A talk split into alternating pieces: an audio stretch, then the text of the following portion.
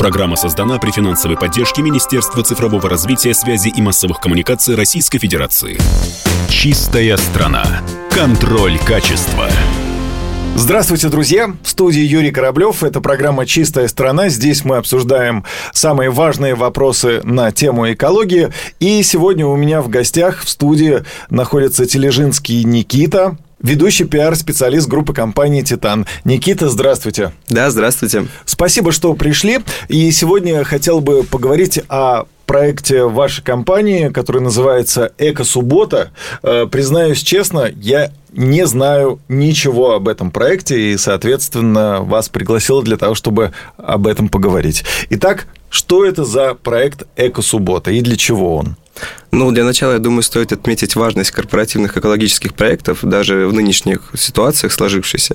То есть для каждой корпорации очень важно поддерживать информационную открытость, показывать то, что компания придерживается максимальных экологических стандартов, и э, корпоративные экологические проекты, в принципе, отличный способ, инструмент реализации этих целей. А в нашей группе компаний это проект «Эко-суббота». Это большой национальный проект, который уже на данный момент имеет э, признание премии «Мы вместе», номинирован на премию «Чистый воздух». Результаты мы еще пока очень ждем. Uh-huh. Вот. А проект находится в стадии такой глубокой реализации, ему уже больше двух лет. В прошлом году у нас был первый этап проекта. Э, мы, первый этап проекта – это экомышление. В экомышлении мы формируем устойчивые экопривычки у населения. Конечно, мы затрагиваем в первую очередь это э, сотрудников группы компаний. Далее идут, разумеется, школьники, студенты, как люди, которые представляют будущее поколение нашей страны. Вот. И самое интересное, пожалуй, боюсь, чтобы многие проекты экологические занимаются экопросвещением. У нас стоит отметить это эко-школу для блогеров – это такая наша небольшая разработка, в которой мы собираем разных инфлюенсеров, журналистов, СМИ и говорим о них, о важности экологической повестки, как ее правильно освещать и формировать. Ну, давайте расскажем нашим слушателям э, для начала, чем занимается ваша компания, для того, чтобы, ну, как-то в голове уложить, а для чего вам экологическая повестка.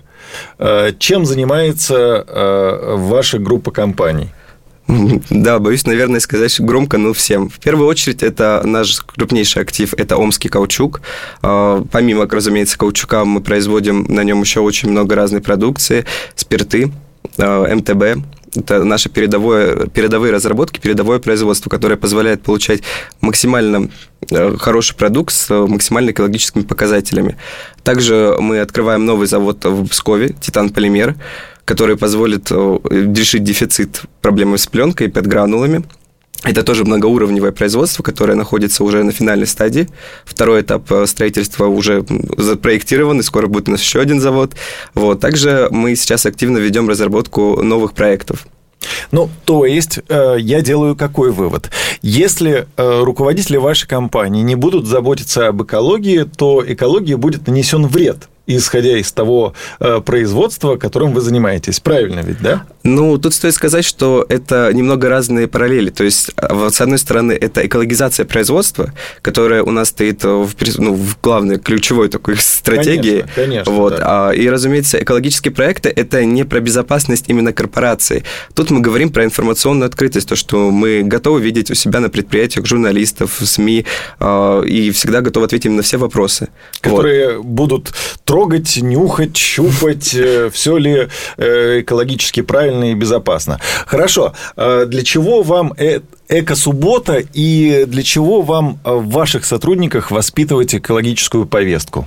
Но мне кажется, это довольно странный вопрос, поскольку без не только наших сотрудников нужно охватывать общий всех людей, потому что а, ну, без экологии сегодня никакого завтра у нас уже не будет. То есть э, нам обязательно нужно формировать осознанное представление и мышление у всех людей чем мы активно сейчас занимаемся и занимались в прошлые годы.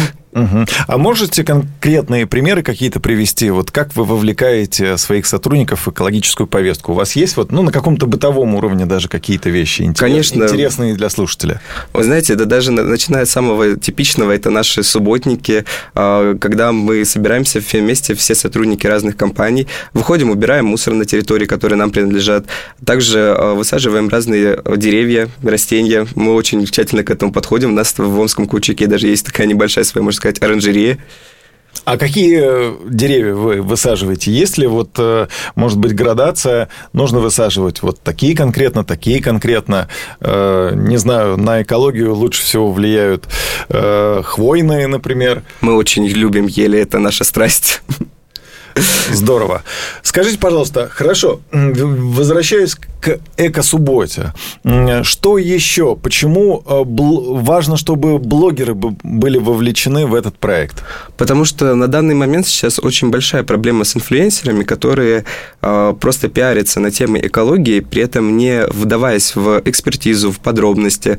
Даже наша компания сталкивалась с такими небольшими проблемами, когда э, люди, имеющие какую-то массу за собой людей, не понимающие производство, ну, сводят все к тому, что давайте все снесем, переведемся в каменный век, и так будет спокойно. То есть нужно находить э, рациональность в этом всем, совмещать максимально выгодные и большие крупные производства с максимальной экологизацией. То есть это путь к развитию экономики, экономики, которая не будет вредить окружающей среде. Вот. В последнее время мы очень часто говорим о том, что э, у нас все-таки важны сейчас результаты, промышленные результаты, э, какой-то продукт импортозамещения, и, соответственно, экологическая повестка уходит на второй план. Так ли это, или, может быть, я ошибаюсь, что касается вашей компании? Наша компания, разумеется, импортозамещение сейчас идет по самой главной вообще идее всех, наверное, компаний, но экологизация производства никогда не может перейти на другой план. Как минимум от того, что общество уже сформировало запрос на осознанную жизнь в основном, и оно не готово деградировать в экологическом плане. И объяснить обществу, что поскольку у нас сейчас идут сложные времена, нам нужно отдвинуть в сторону экологию и заниматься только производством максимально мощно, так не получится, и мы так не хотим. Скажите, пожалуйста, а вы как-то поощряете, награждаете тех участников, которые принимают участие в эко-субботе? Да, конечно, к примеру, э, есть наша любимая школа экоблогеров, которых на ряде мероприятий мы предлагаем создавать собственные проекты, выбираем лучшие проекты, ранжируем их среди всех, и победителям выдаем полезные призы, разные поездки, знакомства с людьми и возможность реализации своих проектов.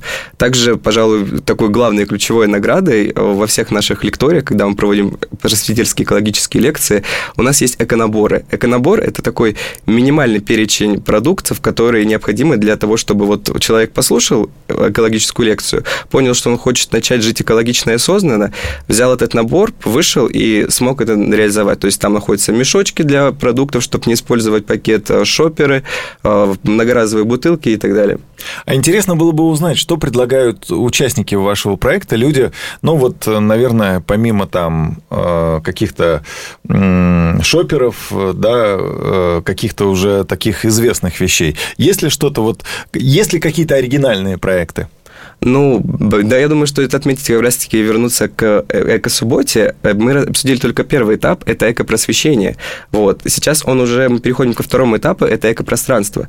То есть мы считаем, что когда у человека сформирован запрос на осознанную жизнь, ему нужно под это создавать инфраструктуру. А кто должен создавать инфраструктуру? И нельзя воскладывать все, все затраты на плечи государства. Бизнес тоже должен участвовать активно в этой роли. Поэтому сейчас мы на втором этапе, когда мы создаем эко-пространство, и такой опыт у нас уже есть двух регионах, регионов. Это, это у нас Самара и Псков.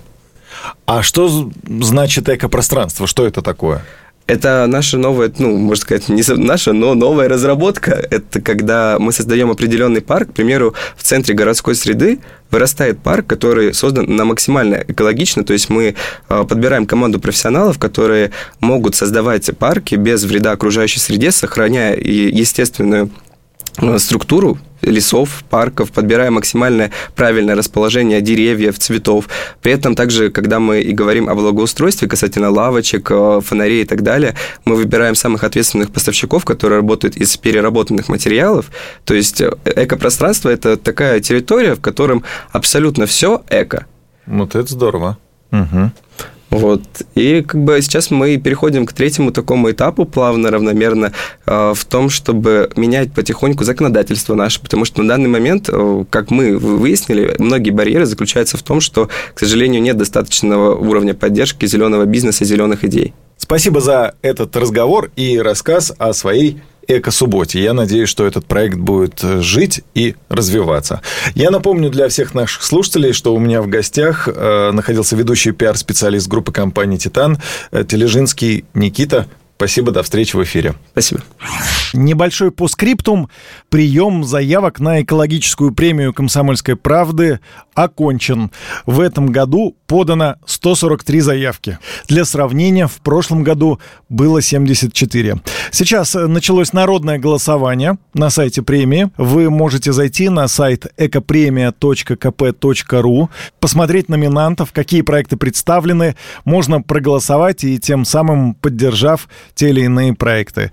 Я напомню, что Экологическая премия «Комсомольская правда» — это профессиональная награда для лучших экологических практик, технологий и проектов компании, общественных организаций, лидеров мнений. Миссия проекта — бережное отношение к природе, основа устойчивого развития, наш долг перед планетой и будущими поколениями. Любое усилие в этой области достойно поощрения и признания. И, конечно, самое приятное – награждение победителей состоится 8 декабря в рамках торжественной церемонии награждения лауреатов национальной экологической премии медиагруппа «Комсомольская правда» вручит гран-при конкурса награду имени знаменитого эко-журналиста Василия Пескова за самый заметный вклад в решение экологических проблем. Теперь у меня точно все. С вами был Юрий Кораблев. Программу «Чистая страна» в записи можно найти на нашем сайте radiokp.ru. Всего доброго и до встречи в эфире.